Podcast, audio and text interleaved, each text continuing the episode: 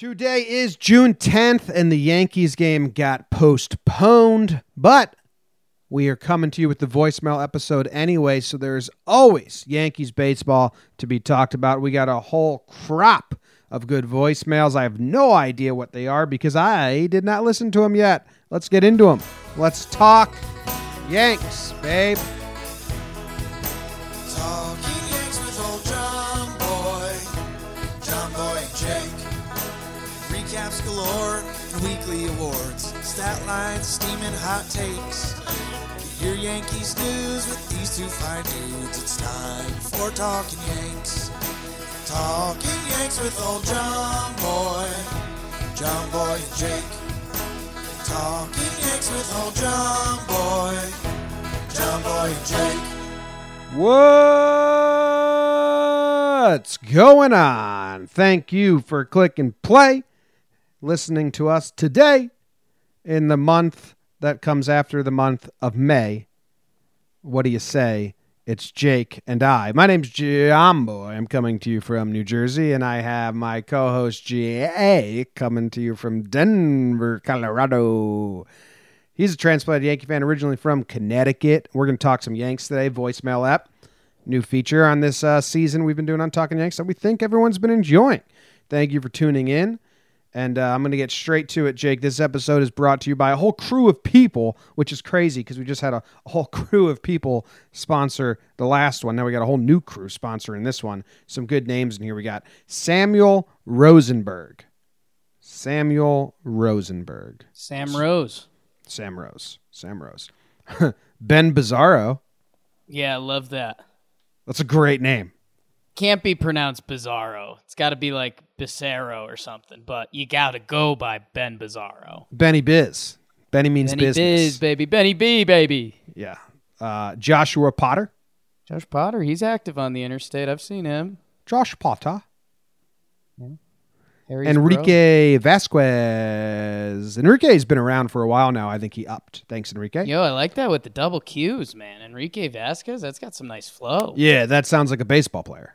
Yeah. You can see that name in lights. Michael Clark. I could see that name on I M D B dot com. That sounds like an actor. Michael Clark. Sounds like a director or writer. Yeah. Like, oh, yeah, he, he wrote half the Fast and the Furious movies. Good for you, Michael Clark.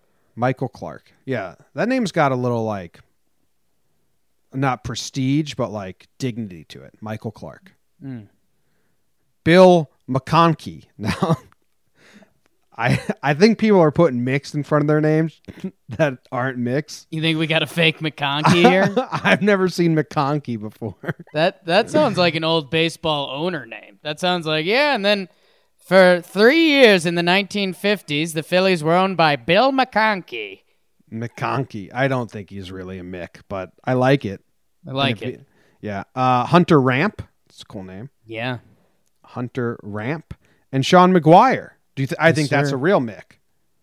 That seems like a real Mick. He could be faking us out just the same, but two Micks. And and last episode we had Mick, Mick, Mickster. Yeah. Or, uh... We're we're huge in, in the Irish demographic, I guess. Yeah, Irish, Scottish, the Mick community. Why are those people so special, Jim? They are the sponsors of this episode. If this is your first time listening, they have supported us on Patreon, patreon dot com slash talking yanks. two dollars a month gets you early access. You can hang out in the chat with us. We always try to do like a little casual conversation or post-game or Q and A with whoever's hanging around in the chat, if there are people hanging around. Uh, even if you don't watch it live, you can watch the video version of the show whenever you would like. You get access to uh, two uh, ways to win a jersey. We actually just got both of our winners. I don't know if they know this yet, but Andrew pa- Andrew Powell won the contest for May, and Jordan Roseman uh, won the raffle for the month of May. So they those two will be receiving a free jersey from affordable jerseys dot com, Yankee jersey from a majestic manufacturer, no name on the back, just like the players on the field. And uh, mostly it supports us and uh, helps us keep doing this, and we appreciate it. So those are our most recent subscribers. If you want your name read out and analyzed, sign up today, and we will do it next show. or yeah, if you want the us show to, after that. No, the next show. You want us, if you want us to slaughter and fake break down your name, we will be pleased to do that. Um, and yeah, another. Uh, uh, and I mean, if you were checking out the video, you'd see me in in my "That's for You, Bitch" shirt. So I mean, if that's not worth the price of admission, I don't know. I like the way my hair has been looking today. Nice, dude. Yeah, I told Katie that. I said, I like the way my hair looks today. She said, okay. Dude, we got to look into a Talkin' Yank Sun shirt. Like, if you're going to make those your shirt for life, we got to see if they've got them on Shopify. I just realized that. Yeah, I'll see if they're available and the vendor we use. Because, yeah, I'm a Sun shirt only guy now. Yeah. It's like a huge lifestyle change. They're expensive, which is tough. I own three now. I think I can get away with just wearing three if Katie does laundry so often. Yeah. But uh, there will be days where I have to do a different shirt. But if I own like six, that's the goal. My current life goal, Jake, is one, I need to buy new boxers. And two, okay. I need three more Sun shirts so I can ca- cover like a week of Sun shirts. Yeah. I think we should get you like three Talkin' Yanks ones, even if they're one-time onlys. That's true. Because I need to rep the brand. Right. But I'm, I'm all right. You know, you don't have to live Talkin' Yanks. You can have your three. You work into rotation. That What's aren't. This one? Salt, Salt Life? Life. Yeah. The other one is so douchey. It's Guy Harvey. Guy Harvey. What a terrible. It's, I have to. I wear it now, but like, if your name is Guy Harvey, don't make your. Actually, it's probably not his name. He probably made the brand Guy Harvey thinking it was cool. At least cool. It's the only one available, so I own a Guy Harvey shirt now. Guy Harvey. Terrible name. All right, let's get into this, Jake. So I have intern Luke with me for the summer. And one of the sure. things I wanted him to do was uh, organize the voicemails, weed out the bad ones, um, uh, although we don't really have too many of that, and then just give them like a, a, a name, because I don't want to hear them. I wanted to hear them for the first time live on the show. I think it's more fun that way. Yeah. And this is the first time we truly have that. I haven't listened to any of these, and we have a good nice. amount of calls here. So you ready to just get straight into it? Let's get it. Okay. Uh, do you want, just judging off the name, do you want a serious one or do you want a lighthearted one to open the show? Uh, lighthearted. Let's get loose. Got to get warm in the bullpen. This one seems like it should be lighthearted. Sup, boys? It's Artie from Providence checking in, watching J J R right now. Jake's got sleeves on, which is kind of weird. Uh, anyways, so here's the question. Battle Royale of the New York Yankees. Here's the catch. Only under two fifteen, only under two hundred fifteen pounds. Who's coming out in this every man for himself brawl? So we got guys like Chad Green, we got Urshela, Didi, uh, we got Gleyber, we got Cameron Maybin. Well, you know what? I'll even throw D J in there because he's kind of like a twig. But who do you got? Personally, I got J-Hap. I think he's got some dad strength in there. What do you think? Okay. Okay. So it's called like uh, a Hunger Games situation, but Battle Royale. But we're taking all the heavy lifters out of here. Yeah, we're taking out the, all the big boys. So what? Wait, what did he put the weight limit at? He said two fifteen. So I'm right now. I'm clicking on some numbers. Like, yeah, I could so see Gary. I could see Gary listed on. No, Gary's listed at two thirty. So he's out. Two fifteen is a is a real light crew of players. I mean, I mean we're Gio's we're, out. You think Gio's out? He's listed at two twenty. Uh, Romine's listed at two twenty. Talkman two twenty. So okay, if we do, so yeah, we're, two fifteen, we're into the. Clint, Gardy, Gleyber, Didi, LeMahieu, um, and we're including the pitchers, right? Cameron Maybin. Yeah, um, I have the whole list here, and it's unfair because Chapman's listed at two twelve, so he's, he's my winner. He's out. He's out. He does not count. He does. He weighed two twelve five years ago, and then every year they ask him to get on the scale, and he refuses. He does not weigh two twelve. Okay.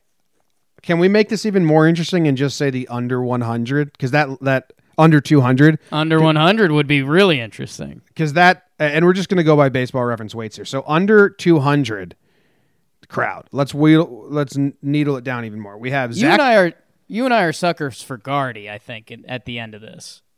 It's tough. So Zach Britton's Relentless. There, one ninety-five. That's a lie, too. Brett Gardner, one ninety-five. You th- Okay, so just think about that. You think Brett Gardner and Zach Britton weigh the same weight? Well, Zach Britton's Brett- built like a dump truck above his waist. Well, Brett Gardner's all muscle. Yeah, he's a little ball of muscle, though. Zach Britton, yeah, he's out. I'm not, I can't include him. Okay, Clint Frazier, one ninety. Yes, he's in. Tyro Estrada, one ninety. Yep. Tyler Wade, one eighty-five. Okay. Domingo Germán, one seventy-five. Well, this is tough because it's Brett Gardner in a landslide. Yeah, I mean, if you're just going general toughness and stuff, that's, and I think you and I were going to land on Gardy anyways because he's just uh, I have a, a mean... I, I, I have a spin. Okay. We're going to take Brett Gardner and we're just going to travel up the weight classes and see how, how far do we have to get until we think Gardner loses the fight. Who clips Gardy? Yeah. So let me just, we'll just go real quick. Gleyber Torres, we have Gardner over Gleyber, right? Yeah. Aaron Hicks. Ooh, I, Hicks is big, man. I don't Dude, think Hicks so. is listed at two oh two. He's not two oh two anymore. No. So we think Hicks and Gardy, Hicks might get Gardner? Uh, you got you got to go Hicks. Okay. Hicks is big. Higashioka. Gardner over Higashioka. It'd be I'd be a good scrap. That would that would be like if if if the Yankees had like a one-on-one football day. That would be one you'd hear about later and be like, yo, Gardy and Higgy got weird. Higgy uh, H- Higgy sees Gardner take one step and just moves away. Like he's like, okay. No, I want no part of this. All Didi right. versus Gardner. So when you said Hunger Games, which you know I'm a sucker for, Didi would be like the thinker guy from the Hunger Games. Oh, yeah, he'd be like, setting up traps and shit. Yeah, like Gardy would come up and get electrocuted, and, and then he'd still try to fight through that. And Didi would have like... piano fall on his head or something like that.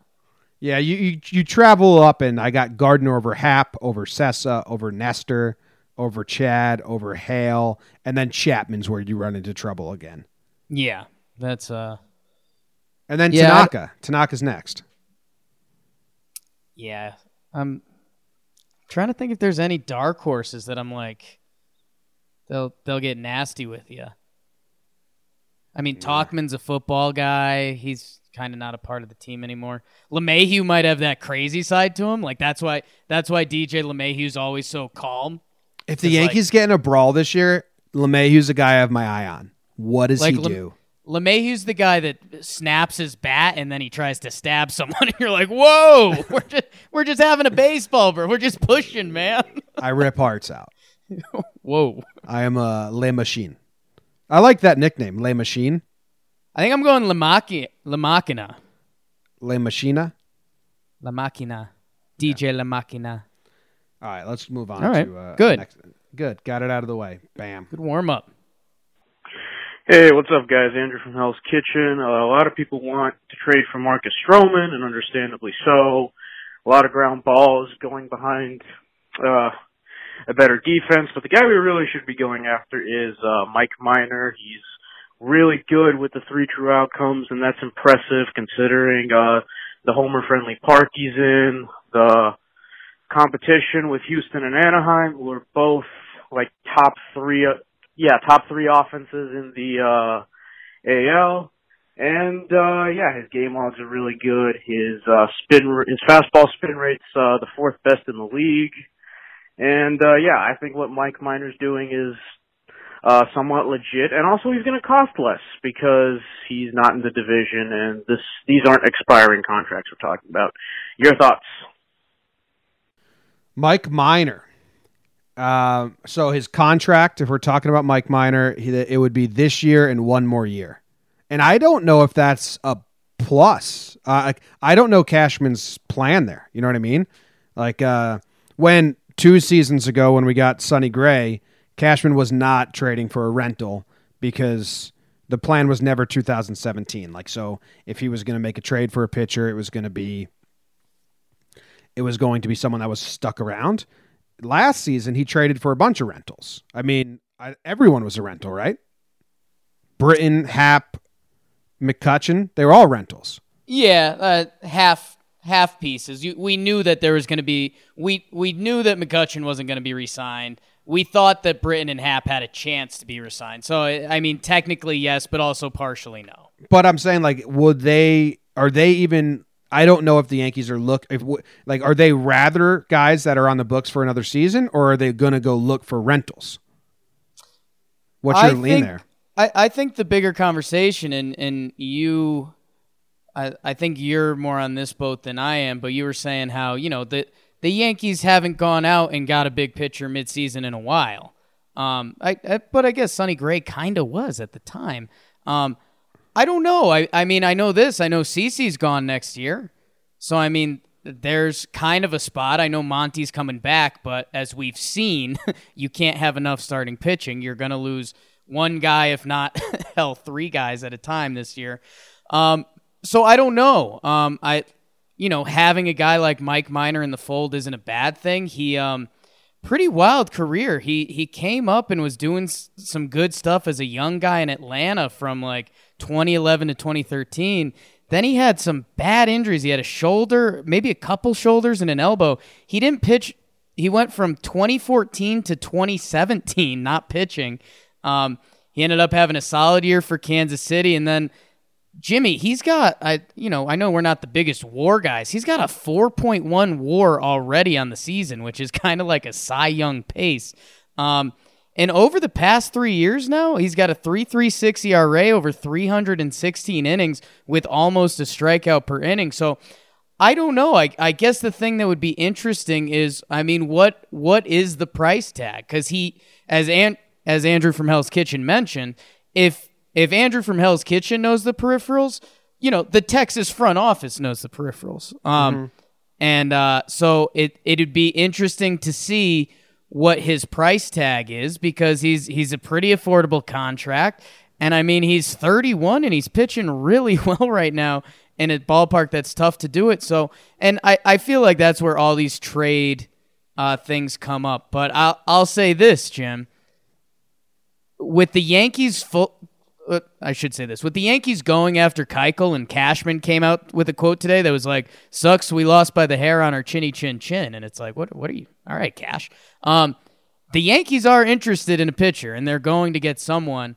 Um, and the fact that they were interested in Keuchel, who's a good pitcher, I think they're going to get someone a little more than the Lance Lynn type or the Jaime Garcia that we've seen over the past couple years. Um, well, those so have always I, been the ancillary, like, you know, it was, it was Sonny and Hap were the main guys, and then Lance and Jaime were the secondary. Right. So, I mean, I we're going to bring in a decent guy. I don't I, I don't know. I mean, Cash, Brian Cashman has showed us that, uh, like, he's not going to break his mold or anything. If if Texas hammers the table and is like, hey, we're not trading Mike Minor unless we get Domingo and Clint, and Brian Cashman's like, hell no, get out of here. Like, it, he's not just going to cave and do it. That's not what he does. He he will go around for the Minors, the the Stromans, the whether it's Bumgarner, whether it's, I don't know, someone like Robbie Ray, whoever becomes available. Um, when Cashman finds his price point, he'll pull the trigger. Yeah, I think the other, like, the biggest thing is right now the Rangers aren't sellers. They're in the lead for the wild card, or they're they're they're. They're one game back of the wild card. Yeah, uh, I'm bringing up the standings now. Yeah, yeah, they are currently in the lead for the. They are they are the second wild card right now. Yeah, thirty-four and thirty, and that's uh, yeah that that's what's interesting about uh, with the extra wild card, there are a lot less sellers. Well, um, and and we don't have the the second deadline. Right, right. What's that? So that, the waiver it's, wire it's, deals. This it's going to be interesting because you're going to have, you'll probably see for the first time, well, not the first time ever, but you might see a couple teams that are in the wild card chase that quit sell their players just because their front office doesn't believe. Which, damn, imagine that message if you're on that team. That sucks. That does suck. Like in two thousand seventeen, the Twins at the deadline said, "Let's get some players." They traded for Lance Lynn. Right. And they were like, we're going for it. And then two weeks later, they lost like ten games or whatever it was. And they're like, shit, we're out. Whoa. Whoa. Whoa, I just died, I think. And then they they they said, okay, well, let's do some waiver wire deals because we are not, not in contention anymore. And then they still ended up in the wild card game. But that waiver deadline not being a thing anymore, you were right. We're going to see some teams that are like, the players are going to be like, we're three games out. We can make a run at this. And the front office is going to be like, eh, it's better for us if we get assets for next year. And it's going to be, oh, shit, this sucks. Yeah, that was uh, twenty seventeen, the Twins. July twenty-fourth, the Twins traded for Jaime Garcia uh, for a prospect. And then a week later, they traded him to the Yankees for two prospects. Yeah, I so. wonder I wonder if they would have traded the one prospect for the two prospects anyway. All right. I Could mean, still be a and, net win for them. And yeah, if you're wondering who the Yankees gave up, it was Dietrich Enns and Zach Littell. So the Yankees have traded away like sixteen prospects in the last two years, and no one said anything. Yeah. All right, next. Hey, Talking Yanks, it's Alex again, calling from Orlando. Um, I called about Clint's glove last week. It's currently Monday. The Boston series just ended. Um, I don't know. Maybe it's not his glove. I don't know. I don't think your glove has anything to do with taking routes to the ball. I think the guy just needs to get his head out of his ass. Um, nothing else to really talk about. It was a good series versus Boston. Um, love you guys. Keep it up. So, I mean, that's a quick one. Um, he thinks it's Clint's uh, head, not his glove. But I will say this. Some Baseball Savant just put out all these new metrics for defense, Jake. Mm. And it was like, how quick your reactions are and how good your routes are. So it was interesting. Um, J B J and Mike Trout are both awesome center fielders defensively, right? Sure. Jackie Bradley Junior takes the worst routes, but his reaction time is so quick. Like it hits the ball, he's off. Mike Trout has a slow reaction time, but he takes a perfect route to the ball every time. Right. So it's like interesting. He sees it, he crunches the numbers, and he goes. Goes to where it's going to be. J B J sees it, goes, and, and then attacks puts it, it. together. Yeah. Yeah. And they were saying when your reaction time is so quick, it's kind of like your routes will be diminished because you're bobbling and running now. Like, you know, you can't, like, yeah, process. Makes sense. Clint Frazier takes decent routes, but his reaction time is awful. Which is, mm. I mean, that's the eye test. It's like when the ball is up in the air, he can get under it. But if the ball is on the line at all, his reaction time is so bad that then he has to try and make up for it with the dive or whatever. Um, so it's instincts. I don't know how you teach reaction time. It's it's surely not the drills they've been showing us. Yeah, I mean, it uh, it it might be a might be a case study in a few years. Um, well, I'm sure the Yankees are going to try some different things in the season and then maybe more significant things in the off season. I know, um, you know, we, we saw this, we, we always see baseball developing, whether I, I remember the first year they came out with the tennis ball machine that used to spit numbers on it and mm-hmm. guys would test their eyesight. I, I'm sure there's going to be a way that you can try to improve on, uh, reading a ball off the bat. I don't know what it is. Um, And, uh, yeah, I, I, I don't know. I, I think we – it's just as a Yankees nation, we we know Clint is not a good fielder right now. Um, he uh, – knock on wood, the, the past couple series, he's been fine and it hasn't been a topic.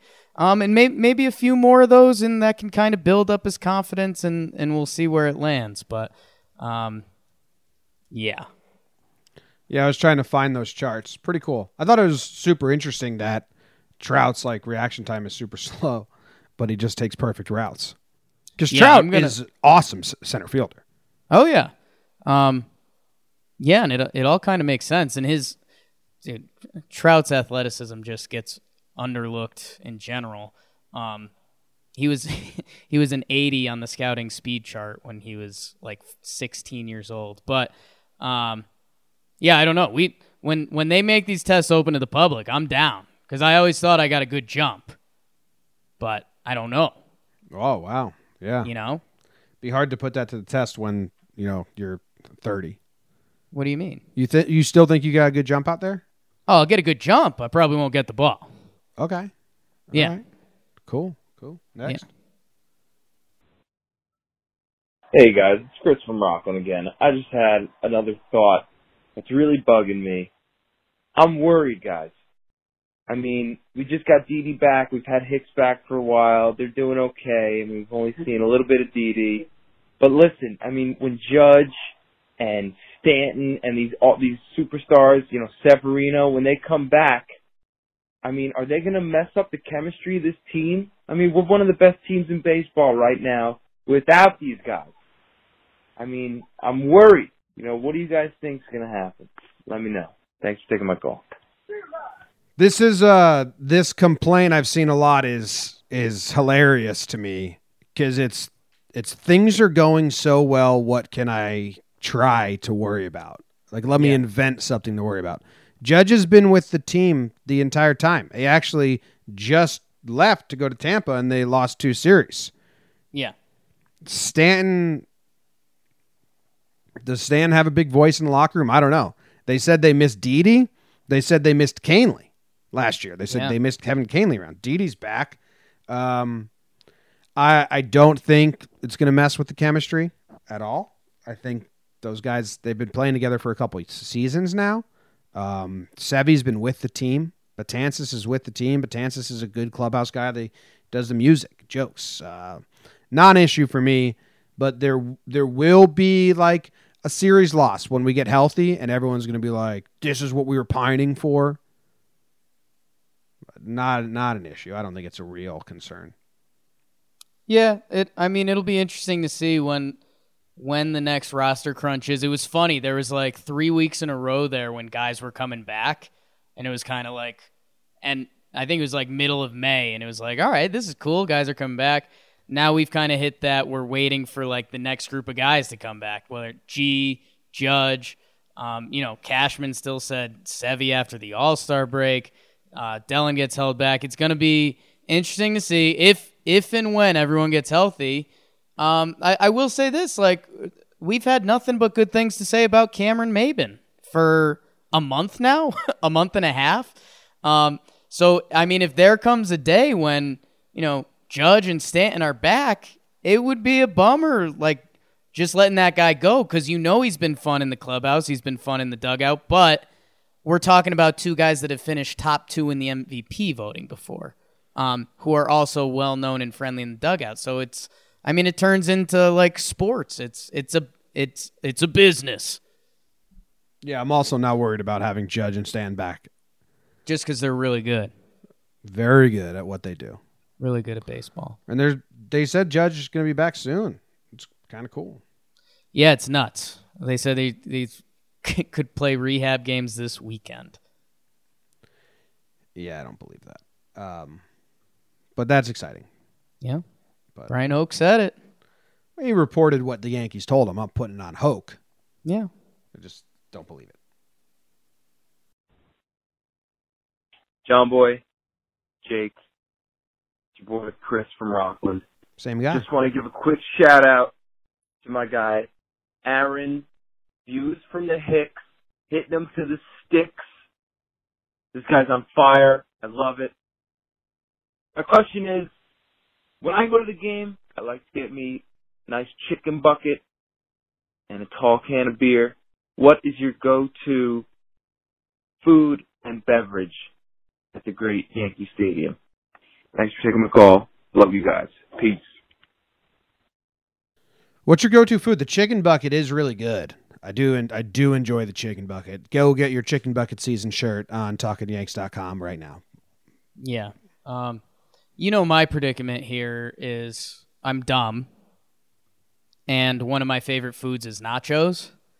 Yeah. But so nachos. so bas- basically for the two hours leading up to the game, if I'm going, I'm like, all right, like, let's not get the nachos because, you know, it's just going to be bad cheese and, like, you know, leftover meat from something else. And then I walk up to the stand, and I'm like, yeah, give me a nachos and a brewski. And then I walk away, and I'm like, ah, these nachos were pretty bad again. Yeah, so, ball, ballpark nachos are are never good. Yeah, I think if, if, I, uh, if I reach a point of power, that might be the biggest thing I take a stance on. We need to elevate ballpark nachos. That should be what you take a stance on. Yeah, something I believe in. Yeah. I'm looking at these outfield numbers and trying to configure them. Sure. And there's this one column that says, I wish I was better at understanding what the fuck they're trying to say. Hmm. Okay.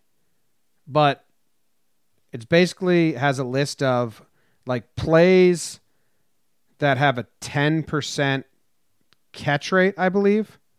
Okay. So like a really, really good play. Right. Kevin Kiermaier has twenty-nine of these outs. Yeah. twenty-nine times he's done it. Uh, Byron Buxton has twenty-seven. Mookie Betts has twenty-seven. Steven Duggar has twenty-three. Lorenzo Cain, twenty-three. So that's who's who of good outfielders, right? Okay. Clint has one. Okay. He, uh, there's one guy worse than him, Christian Stewart. Who's that? Uh, is he on the Tigers? Minnesota? Or no, the Tigers. You're right. Yeah, we we saw him earlier in the year. So he's worse than Clint. So what's your ballpark food? Um, chicken buck chicken bucket fingers or uh, like just a hot dog. I'll never like. Yeah. I don't eat hot dogs a lot, and that's a ballpark food for me. But I like that. Some places like Oakland Coliseum, their hot dogs are so bad. Yeah, I went I went to a dollar dog night at a Texas Rangers game once, and it was one of the more physically ill I've I've left anywhere. Yeah, they're so bad. But uh, tall can of beer and yeah, nachos is a bad choice, Jake. I know it, Jim. I know. I'm not happy about it. You like pretzels? Not really. Because I think that's the same thing. Me. Like the pretzels at the game suck. Ooh, I think people would disagree with you there, but I'm just not a big pretzel guy. Me neither. Do you put mustard on your pretzel if you do have one? I'll put a little bit, and then I'll like, know what I'll do? It's basically an every other bite thing. Like I'll put a little mustard on, and I'm like, all right, Jake, have a little mustard with this pretzel. And then I'm like, I don't think I like the mustard that much. I take another bite without the mustard, and I'm like, ah, maybe it needs a little mustard. And again, this is just a... Uh, This is now just... Di- if anyone could diagnose what's going on in my upstairs, we we appreciate it. No one can. No one can. So we've no reached the point where if you don't get Clint out after the seventh inning and he has defensive miscue, it's, it's on the coaching staff. Um, I've reached the point where if you don't get Germán out for the third time through the order, that's also on the coaching staff. If you look at his splits, his O P S is almost double when he goes from his first or second time through to his third time through. Thanks. So we had said that if Clint botches a play at the end of a game, it's not on Clint anymore. It's on the coaching staff because you have to control that. And he's saying Germán the same thing. Third time through the order, he's just, that's where he gets lit up, which is true. But. And it's true for a lot of pitchers, to be fair. Yes, it's true for a ton of pitchers. They were actually uh, James Smith on Twitter, because he was counter contradicting Maddox. Who's does who does the Brave? Is it Smoltz or is it? Um, maybe Smoltz. I know Smoltz calls games. I didn't. I don't know if Maddox calls games. There's Smoltz then, who said like this wasn't a thing in his day, and Collins brought it up and was like, "It's been a thing for every pitcher. It's the dawn of time." Yeah, like the third time through the order is rougher. The only one that it wasn't was Pedro, and his numbers were insane. He was like got yeah. better as the game went. But you're right. It happens for a lot of pitchers. But yeah, I think, I think Germán, you need to really watch what's happening. Uh, is he missing his spots? And are they just are they are they barreling him up, but for outs? Because eventually that will lead to hits. It's kind of the same for every pitcher. Um, do you think that they shouldn't allow Germán to see third time through? Like eventually, when when would he become a pitcher that can then? Yeah, I, well, I think this is going to be part of the interesting thing. A, um, we don't really know what what was up with that injury. Um, you know, they said they got the M R I today, and they said they didn't see anything and that he should be back. Um, I mean, is it something that just needed some rest? But how much was it actually bothering him? Because that could change. I mean, we've seen a different Domingo Germán over the past few starts, and I don't know. I kind of chalk that up to kind of fatigue because um, we've we've talked a lot about how he hasn't pitched a ton of innings in the past. Um, and I think uh, I think what jumps out to me as I look at the numbers, Jim, he has been wildly good through the first three innings of the game that almost like it has to get worse. So I, I don't know if that's, you know, guys haven't seen this Domingo Germán a lot yet. Um, but, yeah, I mean, in the first three innings of games this year, Domingo Germán, thirty-six innings with a one point five E R A. Um, innings four through six, uh, thirty innings, uh, six four six E R A. So, um, yeah, I think I think there's a couple different dynamics at play. Um, I think you know we're gonna learn a lot about the Domingo Germán book going forward. How much was the injury bothering him? Uh, how much is it gonna affect him that you know, what teams that see him a second or third time this season, uh, is their approach going to change? Is his approach going to change? So um, I, I think there's still a lot we're not sure about Domingo Germán yet. Um, I'll tell you what, though, Jim, when if and when the innings crunch thing becomes uh, an issue, I'll tell you what, those those first three innings numbers, uh, those speak perfectly to what we've been saying about, like, hey, Domingo could become a weapon out of the pen later this year. Yeah, or piggyback onto like a C C start. Yeah. I agree. It would be awesome. I mean, it, it becomes it, there comes a time with think? The... I, I went rambling there a little bit. I mean, are are you are you mostly there? Is there anything you think I missed? No, I think you, you nailed it. I just think I like the idea of him piggybacking the Chad Green role from two thousand seventeen. Uh, C C yeah. does C C does like four or five, and then you do three and save the pen. I think it'd be cool to do that. But yeah, we need to get and, we need to get more pitchers before we can do that. But he's not long for a starting job unless this injury takes him out for a while, because we need to keep his innings under. Yeah, the the innings thing is going to be interesting, and I, I think that it might surprise people that we're saying that, because, I mean, the guy is leading the A L in wins right now, but um, I mean, as we know, the Yankees obviously care about player health, and Um, that like it's it's not going to be like, well, Domingo's been throwing well, let's throw him for a buck eighty. Like, they will not do that. So, um, and interested to see when he comes back from this I L stint, if he looks, if he's given up yabos again, or if he looks like the Domingo we saw for the first month, month and a half. Yeah, be interesting. I'm interested. I'm still on this uh, outfielder page, Jake. Yeah, what's going on over there, bud? This is so cool. I'm basically Katie Sharp. Okay. Sharp stats with Jimmy O'Brien. Uh, Mike Trout, I said he has a slow reaction speed. Yeah. Out of the one hundred two outfielders in this thing, he has the slowest. Wow. Negative two point five is on the scale. The next okay. slowest is McCutchen. So, like, Trout looks at the ball and basically for like a split second goes, where do I need to run? Yeah. He does, he does quick, ca- he does quick calculus in his head. Like, the fact that it's the slowest in the league means that's his strategy. It's not that he's has slow reactions. It's that, like, his the way he plays is, I'm gonna do this. Calculate. He's this probably first. Tried different things, yeah, and he found that that was the most effective. That's cool. So, out of one hundred two outfielders, Clint ranks eighty-ninth. Who else? What other outfielders we have? Let's look at the rest of our outfield. Okay.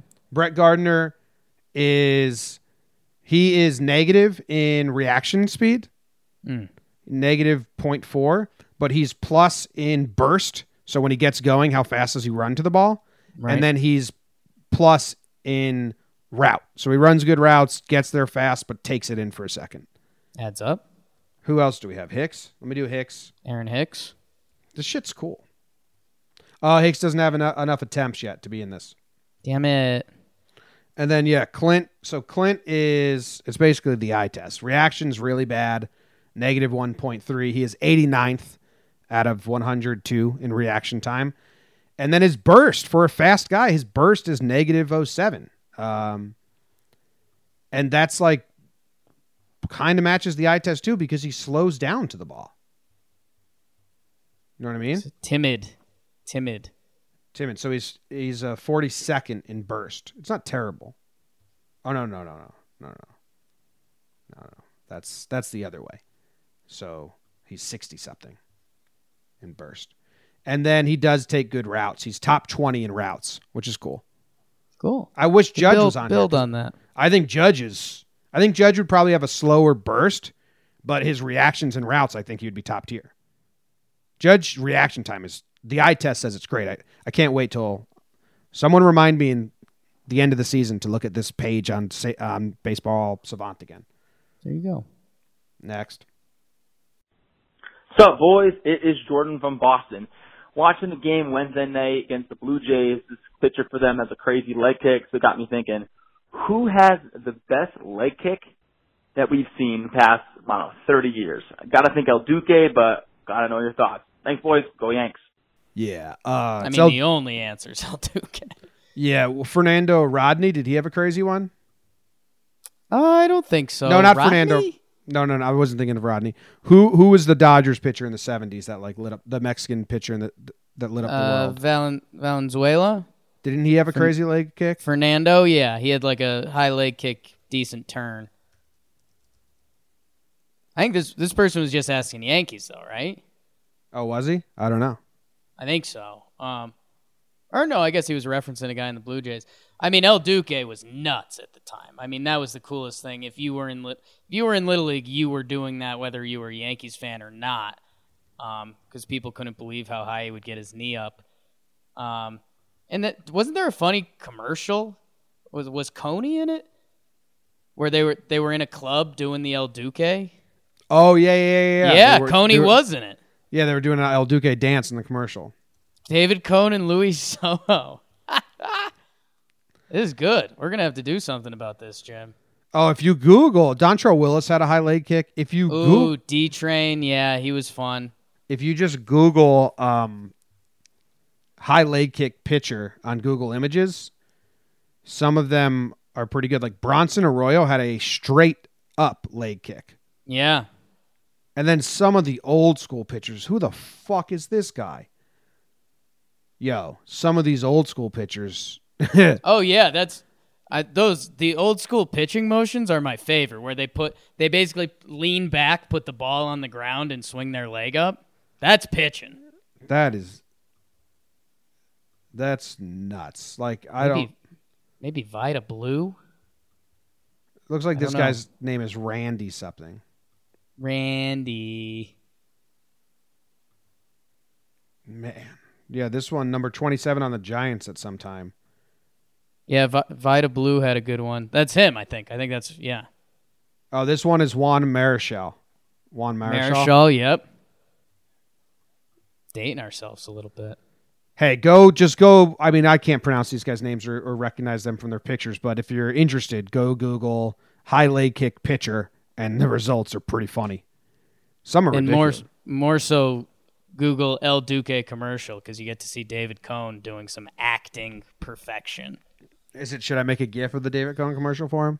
Oh yes, very much yes. Okay. Next.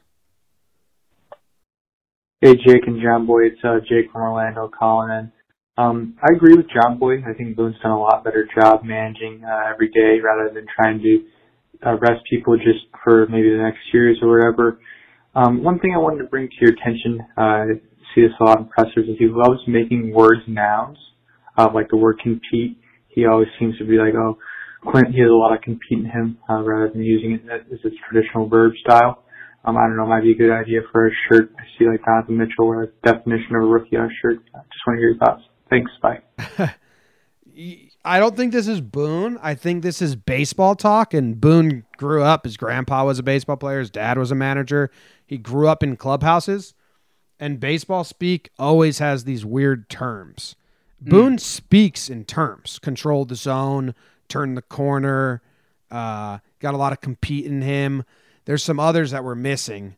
We should we should start. Uh, tweet us in your, your Boone-isms, and don't just tweet negative stuff because that's annoying. Like, what are some Boone? I want. What's uh? What's he say about swings? He had his grade eight. That was his plus swing or his A swing. A swing. Yeah. A swing. But that's a, like yep. an actual baseball term that I didn't know existed when A-Rod does his breakdowns with other like players. Like, so your A swing is this, and your B swing is this, and stuff like that.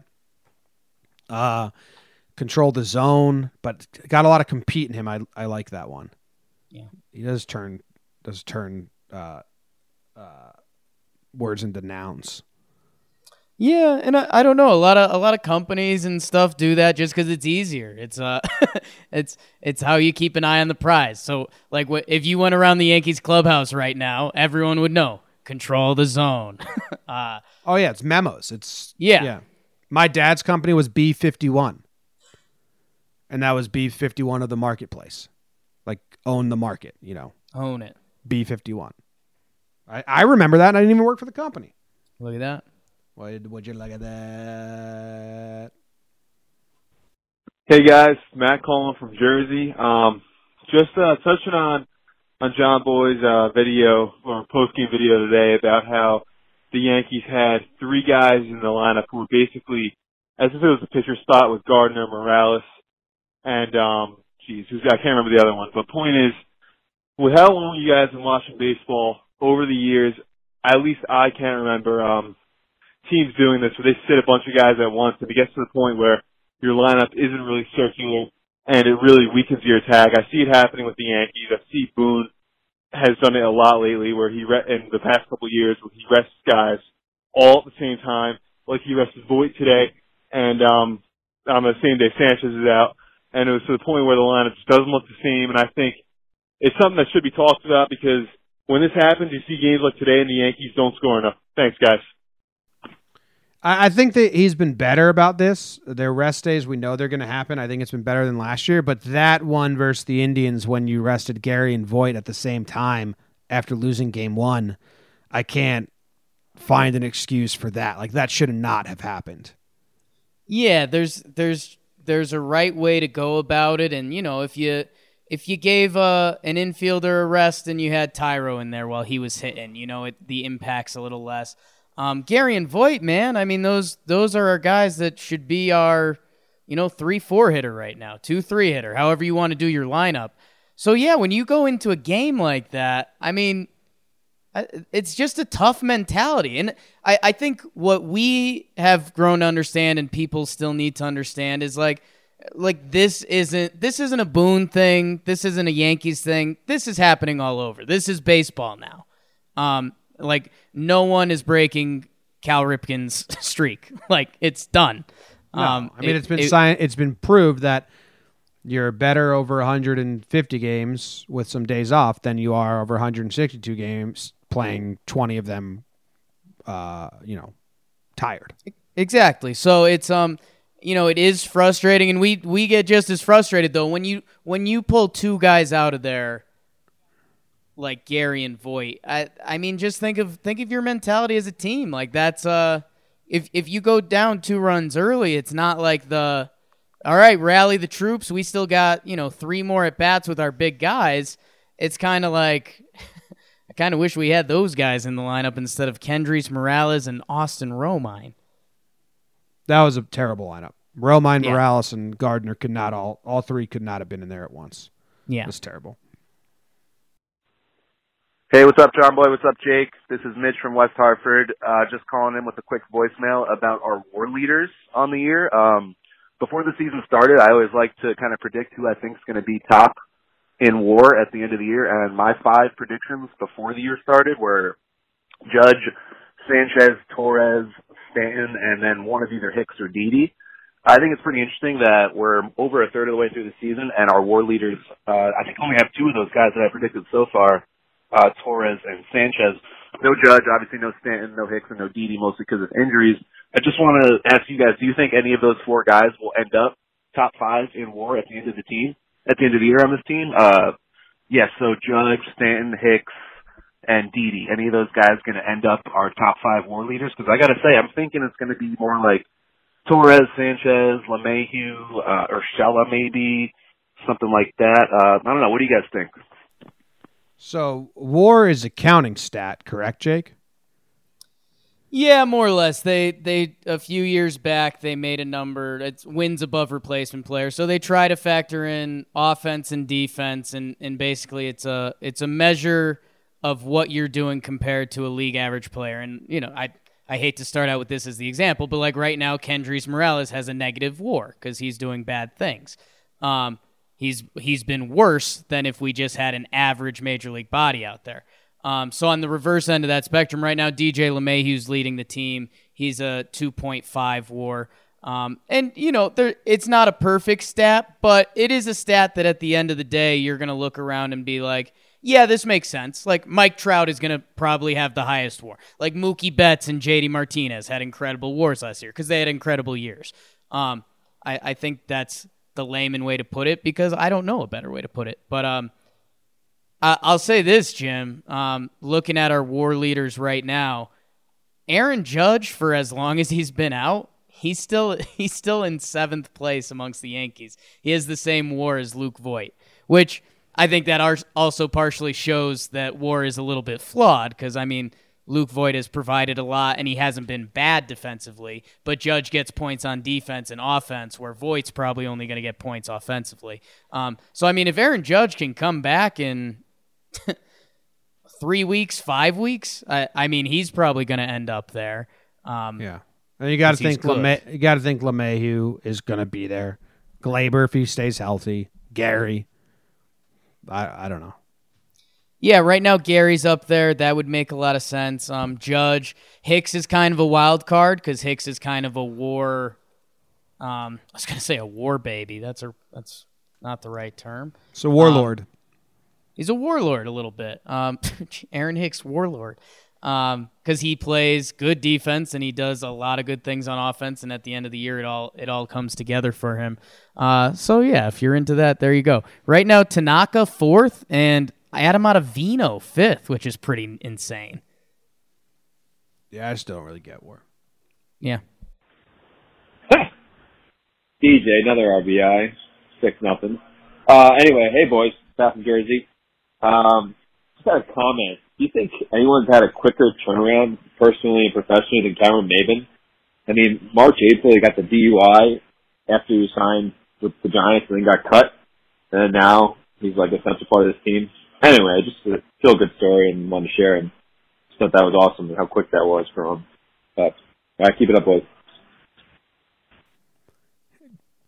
Urshela's pretty big. I mean, we have two guys that thought they had no idea what was going on. But Maybin didn't even know he, like, he was in the Cleveland system. Yeah.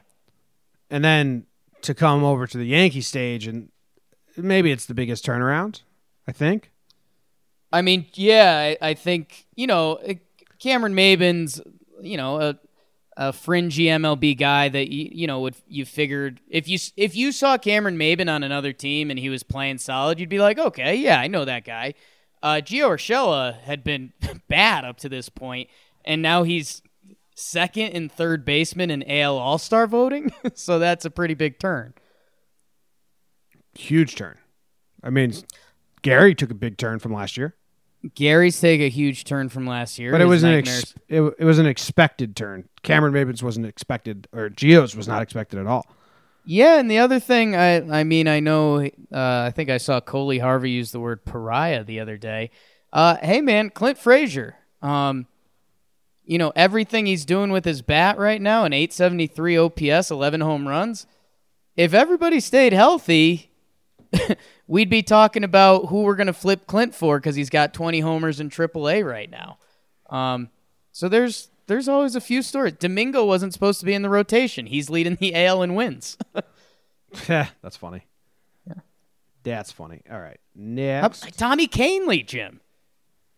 Yeah, those were kind of expected, though. The Urshela and Maybin weren't expected at all. They're, they're a surprising turnaround. Yeah, those those two are, I mean, two of the biggest around all of baseball.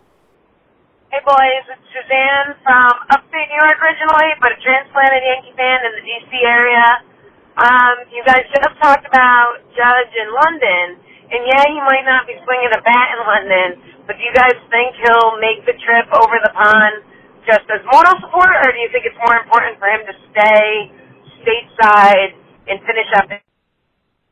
Also, follow-up question, if you guys were able to go to London, what would you guys do? What sites would you take in?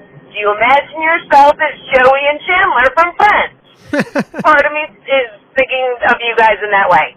But regardless, go Yanks. If, I think they'll send Judge to London, whether he can play or not, just to allow him to experience it all in good faith and goodwill and all that shit. Yeah, it'll be interesting to see, interesting to see how his rehab stuff comes along, because you could see that. I mean, the M L B wants Aaron Judge there. Oh, yeah. Um, so, yeah, it'll be interesting to see how the Judge updates go. Yeah, you have to figure he gets there anyways. Um, what would you yeah, want to do I mean, in London if we went? Uh, man, I, I don't know. I'd probably go to that place where they everyone takes, like, the Beatles picture. Is that in London? Uh, fucking... Oh, it starts with a W, something Lane, Abbey Lane. Abbey Lane is in my... Yeah, I probably checked that out. There's a live stream. You can. There's a, a website that's just a live stream of Abbey... Is it Abbey Road, Abbey Lane? I don't know. Abbey but it's Road. Just a, a live stream of that. You can put it on, on your desktop at home and just watch all the tourists take the same picture. All I did it for one day. Oh. I put it on my third monitor, and you can see just like tourists do the same thing over and over again. It's kind of funny. I'd want to go to a soccer match. Yeah, that would be fun. I was thinking I'd want to go to like some local pub. Yeah. Like not you, a tourist I'd, spot at all. Pubs, pubs, and um, yeah, definitely a soccer match. Nice. All right, one more question. Hey, guys, love the show. Just kind of, I'm sure this episode's going to be full of Clint Frazier this, Clint Frazier that. Kind of break that up. I'm just curious if you guys Uh, no, I was looking this weekend, just kind of looking around, seeing how much uh, season full season tickets to Yankees games, how much that's going to cost. And I noticed they kept talking about tiers, tier one, two, three, four, and five. You guys have any idea what the tiers are? What what those mean? What is the tiers, and what what you know what does that what does that entail? What's that mean if you're a tier five Yankees season ticket holder? Thanks, guys. Love the show. Peace.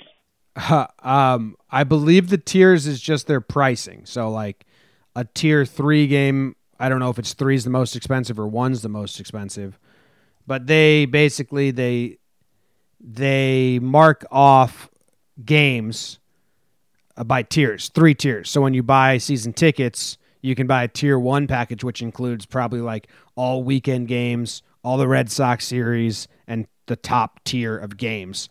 Tier three is like the Orioles on a weekday. That's going to be their right. cheapest ticket. And it's just a way they can organize the pricing so you can buy an expensive package or a medium package um, and and like that. So it's not a super interesting answer, but maybe other people are wondering. Yeah. I think, yeah, I think yeah. a lot of teams do the tier pricing. But, yeah, there you go. Oh. I think if you type in Yankees tier pricing, it has all the games on it. So there you go. Go to a tier three game. It's cheapest. Like last year, I chose a Seattle weekday game. I think it was because it was the cheapest tier. And then we went and we saw Giancarlo Stanton hit a walk-off home run. Boom. Boom roasted. Yankees, I got my money's worth. You dummies. Should have been a tier one. Call, call you back up afterward. Actually, since they walked off, you owe us more money. Ooh, is that the future? I don't think so. You get charged for your ticket after the game? Depend. That'd be great. You guys just saw a great game. That would fifty be bucks. That would be cool if they offered you ticket a ticket plan like that. Like you know the range. If you see a walk off, this ticket's fifty bucks. If for like a bleacher ticket. If you see, uh, if we get blown out, if by we the get Tigers, blown out, it's ten bucks. Yeah, that'd be interesting. Would you? I'd take that gamble. It's the future. Yeah. Wow that that actually may be the future. I mean, they'd make the baseline. No one's gonna. That won't happen. That would be so cool if that was how it worked, though. Because if you win and you're in euphoria, you'd be like, "Fuck it, charge me. That was awesome. Yeah. Worth it, bro." Then, I, bro, I ended up going to three fifties this year. That would be so cool slash weird. You'd get weird people that would complain like, yeah, we walked off, but we blew a five one lead in the eighth, so it kind of sucked. Yeah. What okay. if you could, what if like your ticket gets charged when you leave? So like if if it's tied at one one and then the Yankees blow the lead and it's five one, you walk out right then, your ticket's fifteen bucks. They come back and they win. If you stayed in the game, then your ticket jumps to fifty. It's a messy thing that's never going to happen, but I'm that, having fun with that. That example was poor because you don't want people leaving early for cheaper. Right, but that's that's what I'm saying. Like up to that point in the game, they saw what they thought was a bad game. Yeah, but now you, I was I thought you were going to award the people Imagine who stayed. The the, the the Yankees bullpen gives up a grand slam to make it like a, a five-run game, and you see like people sprinting for the door to get out before the Yankees score more. Yeah, that that one doesn't work, but that's, that's why that system doesn't work. That that's why that system doesn't work. It's an interesting concept. Anyway, that ends this show. Thank you guys for hanging out with us, talking some Yanks. We'll be back tomorrow uh, for this doubleheader series recap, two games. And I will be recapping both games one day. Second time we've had to do this. Always interesting. Two Thank you. Two pregame shows. Two pregame shows on YouTube. It's going to be uh, Yankees be all day, day for Jake and I. So uh, if you're if you're around and you're looking for stuff to listen to, join us. Thank you guys for listening. Go Yanks. Tell them, Grams. Go Yankees.